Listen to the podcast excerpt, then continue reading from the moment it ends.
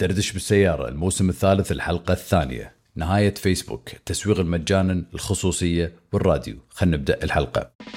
دردش show برنامج يتكلم عن أحدث طرق في التسويق وكل شيء يخص المشاريع الأونلاين.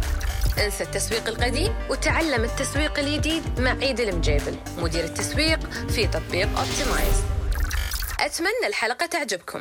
هالبرنامج برعاية تطبيق اوبتمايز تطبيق يساعدك تطلق كل حملاتك الإعلانية من مكان واحد من تطبيق تليفونك. حياك الله ويعطيك العافية. حاليا الساعة 6 و46 دقيقة الصبح يوم الثلاثاء تاريخ 22 فبراير. الجو الحين حلو بالكويت أنا قاعد بمكتبي فوق. قاعد أشوف الحديقة اللي قدامي الأجواء الحمد لله للحين حلوة. قاعد أشرب قهوة. اليوم راح نتكلم عن أشياء وايد مهمة. هالحلقة راح تفيد كل شخص. عنده مشروع يبي يبدأ مشروع يبي يتعلم أشياء جديدة عن تسويق. خلينا نبدا الحلقة.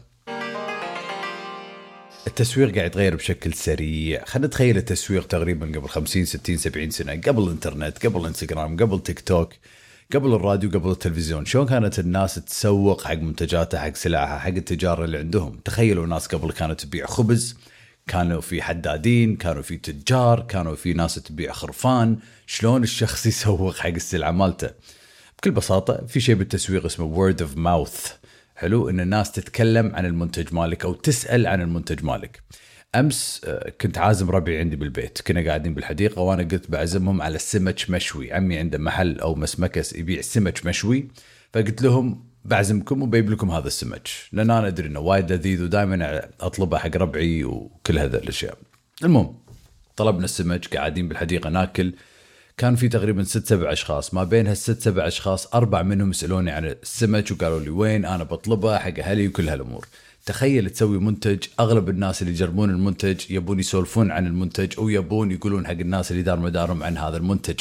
وهذه كانت أول طرق التسويق قبل الإنترنت قبل ال direct response الحين التسويق اسمه ال direct response marketing التسويق للاستجابة المباشرة. يعني إحنا راح نعرف إذا العميل قاعد يستجيب مع اعلاننا على طول وهذا يسمونه بالتسويق ال direct response advertising والحين طبعا عندنا الراديو التلفزيون الإنترنت تيك توك إنستغرام يوتيوب سناب شات جوجل فيسبوك أو اللي الحين يسمونه غيروا اسمهم سموهم ميتا بس فيسبوك أيام عزها تدرون متى؟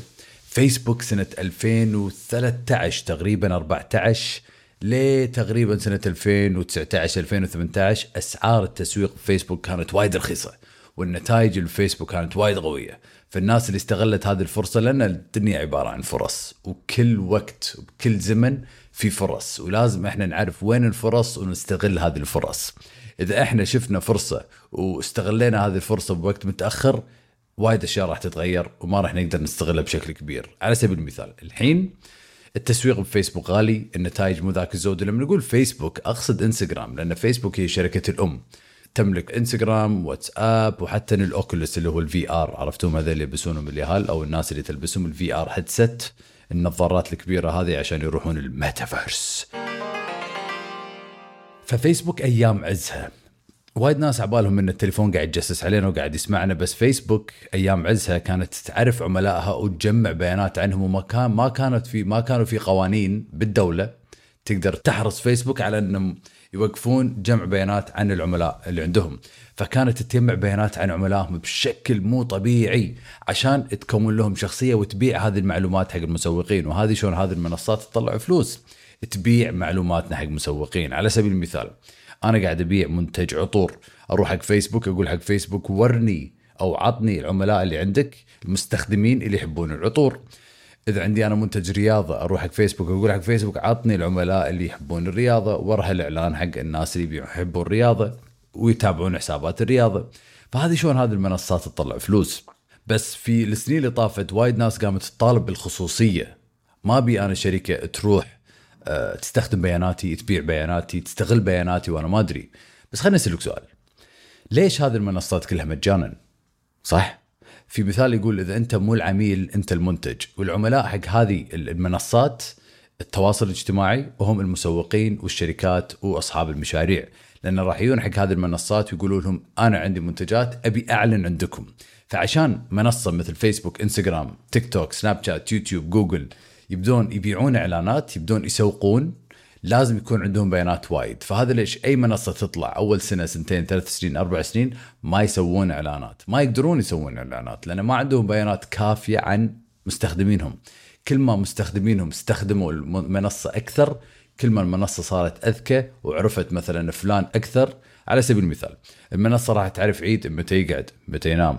شو يسوي الصبح من يحب يتابع متى ياكل كل هالأمور. هذا تلفوننا يعرفنا أكثر من إحنا نعرف نفسنا. فبعد ما المنصة عرفت بيانات عن عيد راح أقدر أبيع معلومات عدل حق مسوقين. حلوين؟ فعلى سبيل المثال أنا أحب الساعات أحب ال boxing أحب الرياضة أحب الطبيعة أحب السفر أحب الكتب أحب تطوير الذات أحب التسويق. شنو بعد؟ احب أحب يمكن ال fashion شوي أحب تكرمون الكلاب والحيوانات. أحب وايد أشياء يعني صدق اللي بيستهدفني راح يتطشر في وايد أشياء أنا احبها المهم فالحين خلينا نتكلم عن الحين في سنة 2022 شنو الفرص المتوفرة عندنا كأصحاب مشاريع شلون نقدر نستغل هذه الفرص؟ وبقول لكم عن شيء اسمه التسويق المجانا. شلون نقدر نسوق حق مشروعنا بطريقة مجانا من غير لا ندفع فلس واحد في الحلقة الأولى من الموسم الثالث تكلمت عن تيك توك شلون أنا قاعد أستغل هذا هذه المنصة والخوارزميات في 2022 لأن إذا أنت تبي تعرف شلون تسوق لازم تفهم الخوارزميات وشلون هذه الخوارزميات قاعدة تتغير. شنو الخوارزميات؟ الخوارزميات عبارة عن البرمجة حق المنصة. تذكرون إنستغرام أول ما طلعت سنة 2012 تقريبا 2011 كانت منصة بس حق الصور. بعدين زادوا خلوا فيديوهات فيديوهات 15 ثانية. بعدين فيديوهات صارت دقيقة. بعدين حطوا انستغرام story بعدين حطوا IGTV والحين حطوا reels بعدين حطوا carousel وحطوا live ففي وايد وايد وايد تغييرات قاعد تصير في هذه المنصات. وطبعا انتباهنا يتشتت في هذه المنصات. تخيل تدش على انستغرام 20% من وقتك راح تروح على ال story 10% على ال feed وبعدين الباقي راح تروح على ال reels فلازم إحنا نتبع هذه التغييرات في الخوارزميات لأن انستغرام راح تحث المستخدمين بناء على تغييرات في الخوارزميات. شنو أقصد؟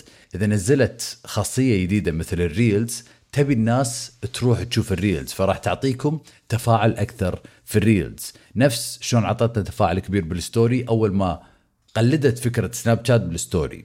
في وايد ناس ما تبي تحط محتوى بالإنستغرام ويتم هذا المحتوى على طول موجود بال profile مالهم صح؟ نفس post ولا صورة ولا فيديو ولا IGTV فهذا ليش؟ الإنستغرام story التزام أقل لأن المحتوى ما راح يتم موجود. ومثل على اسمه على مسماه story يعني كأنها قصة. بس مدتها 24 ساعة وراح تختفي وتقدر ت save هم بال highlight بس حاليا في سنة 2022 الناس تبي محتوى سريع. الناس تبي محتوى تفاعلي. الناس تبي محتوى يضحكهم. فما بي شخص واقف قدام الكاميرا قاعد يعطيني معلومات بطريقة بطيئة بطريقة بايخة حتى لو كانت المعلومات كنز.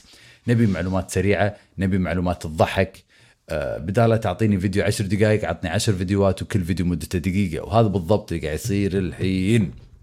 فأنا شخصيا في مشروعي في تطبيق اوبتمايز قاعدين نركز على المحتوى السريع في الانستغرام. اوبتمايز منصة تطبيق تساعدك تطلق إعلاناتك من منصة واحدة من خلال منصة واحدة اللي هي تطبيق اوبتمايز بتليفونك. حلوين؟